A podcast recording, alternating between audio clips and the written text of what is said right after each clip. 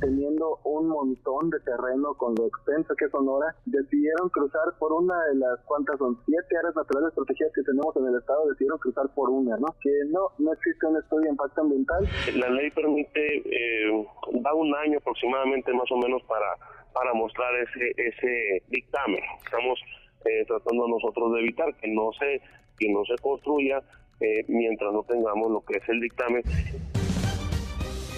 Bueno, estábamos escuchando las voces de eh, un activista, un biólogo eh, allá en la zona de Imuris, Sonora, y del propio alcalde de Imuris, Sonora, que nos hablaban en esta semana sobre esta, este eh, proyecto del gobierno federal al que, le han, al que lo han bautizado como el nuevo tren Maya o el tren Maya de Sonora, porque pues va a pasar en medio, va a atravesar en, en medio de una área natural protegida, eh, un área importante medioambientalmente hablando. Y en la línea telefónica Sergio Müller, vocero de la red de las Islas del Cielo. Gracias por platicar esta tarde con nosotros, Sergio.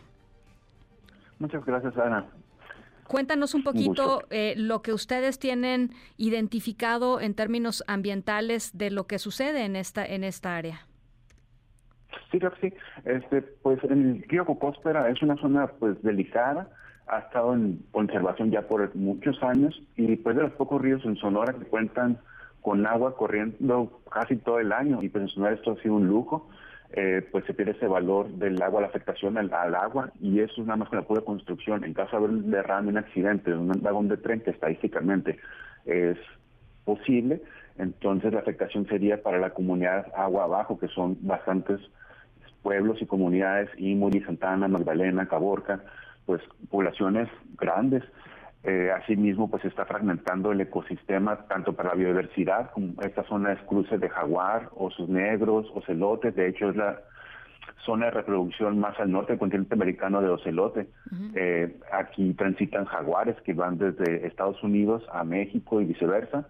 Este, entonces es una zona altamente delicada y aparte es los únicos, acá en Sonora, el único lugar que hay un santuario de luciérnagas, aquí están, encuentran protegidas, gracias a la naturaleza protegida que está ahí, que es una área destinada a la conservación. Reconocida por la CONAM, por el gobierno federal, lo cual les da una garantía federal de que son área natural protegida. ¿Cómo se llama esa área natural protegida? Esto es el Aribabi, Rancho del Aribabi. Sí, eh, y, de, acuerdo con lo que conocemos, eh, el tren pasaría en medio de eso, pues, o por ahí, pues, en, eh, digamos, atravesaría este rancho. Sí, totalmente pasa por el rancho y es contiguo el trazo a la línea del río. Y pues el río, hay tramos donde es muy angosto el cañón, estamos hablando de una angostura de 50 metros y el derecho de vía ya son 20 metros. Estamos hablando de la destrucción de la mitad de, la, de una margen del río. Y pues el, hacerlo elevado pues requiere dinamitar, lo cual requiere eh, dañar esta parte de los árboles, esa parte de la ribera del río. Entonces, no hay una manera que tú digas sin hacerlo de poco, con poco impacto por aquí. Por eso, desde un principio, antes de que iniciaran obras, antes de que se iniciaran los primeros comunicados de parte del gobierno, se les informó que la zona era muy delicada, que era mejor hacer una ruta alterna, un trazo alterno a través de las montañas, que si bien sí es más caro, iba a ser menos caro en el aspecto social y en el ambiental. Sí, eh, o sea, hay manera de hacerlo nada más no pasando por ahí, nada más que les, les costaría más, ¿no? Más, más tiempo y más dinero. Y se nos fue muy claro que la, la, urgencia que tiene que estar concluido en dos años. Em, eh, dime algo, eh, Sergio. Eh, ¿Qué puede, en qué, en qué punto va ahorita la construcción? O sea, yo, yo leíamos hace un par de días que ya están haciendo el desmonte, ya están talando, digamos, los árboles del trazo, eh, pero me gustaría que nos comentaras y que nos platicaras eh, en qué, en qué punto está esto. El último dato que yo tengo eh, que me ha pasado la comunidad, ya se han desmontado aproximadamente 20 kilómetros, que en esos 20 kilómetros donde no hay el permiso, no hay compromiso de suelo, manifiesto impacto ambiental, no existe nada de esto. Entonces, ahorita lo que le está deteniendo es que están llegando a la misión de Cocóspera, que es una, pues son ruinas, una misión en ruinas fundada por el padre Quino, que fue la primera que hicieron en Sonora. Entonces, es el INA quien tiene ahorita en este momento detenido a las horas del tren. Pero una vez que obtengan ese permiso, ya están a metros de llegar a la puerta del rancho del Aribabi. Ahora, ese rancho es muy a tiempo. Sí. perdón, ese rancho es propiedad privada. Sí, es propiedad privada, pero es, como mencioné, está certificado por la CONAM para ser una área destinada voluntariamente a la conservación, lo cual hace un área natural protegida de carácter federal. Eh, y entonces, cuando lleguen a la puerta, ¿qué va a suceder? Aquí, pues, es ver si ya se tienen los...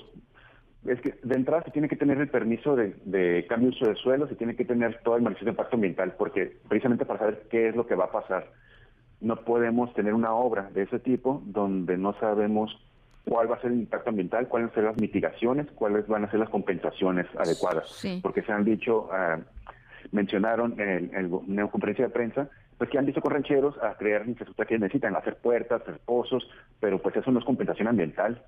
Eso es satisfacer las necesidades de la gente que tienen para, y que está bien que se vean beneficiados, pero no son para beneficio del medio ambiente por el impacto que está causando la obra. Les da... Al final del día el... Sí. Te escucho. No, no, no, dime, dime. Al final del día...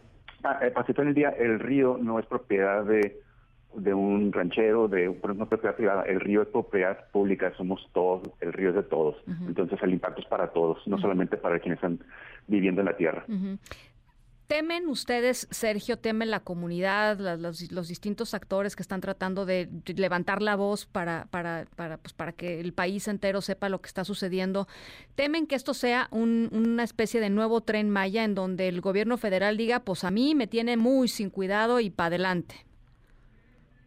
Eh, sinceramente esto yo lo veo peor que el tren Maya, por el hecho de que al menos en el tren Maya hubo una consulta cuestionable, pero la hubo, hubo un manifiesto de impacto ambiental cuestionable, pero lo hubo. Aquí no hay no hubo nada de eso, es un proyecto que ha sido impuesto completamente. Esto es el modelo que se espera para Sonora, con los megaproyectos que se vienen para acá, se viene la planta de licuefacción de gas, se viene la minería de litio, se vienen nuevas vías de comunicación, se vienen las líneas de remisión sobre el Pinacate también, que es un sitio de la UNESCO. Entonces, se vienen un montón de proyectos y necesitamos que se cumplan la normativa para hacerlo de la mejor manera posible y mantener esos recursos para las generaciones futuras. Bueno, pues me parece muy importante lo que están haciendo, Sergio. Vamos a estar eh, muy pendientes y siguiendo esto eh, muy de cerca, porque lo que dice el gobierno federal y lo que dice el gobierno estatal es que todo esto que nos estás diciendo y nos han dicho varias voces durante toda esta semana, pues no es tan importante, o sea, que no es no es cierto y no es tan grave y que van a recompensar y que que no hay problema y que y que la cosa va a servir muchísimo y que el comercio que va a detonar y etcétera, etcétera. Digo, en efecto, sí la obra es necesaria, porque el comercio, precisamente porque va a detonar y se requiere sacar las vías de la ciudad de Nogales, la obra sí es necesaria. La cosa es que no es debe ser por donde está planeando en este momento el trazo, cuando sí hay un trazo alterno que va a tomar más tiempo y más dinero y es lo que no quieren. Bueno, pues vamos a estar muy pendientes, eh, Sergio. Te agradezco muchísimo eh, por lo pronto este testimonio. Muchísimas gracias por el espacio. Gracias, Sergio Müller, vocero de la red de las Islas del Cielo allá en Sonora.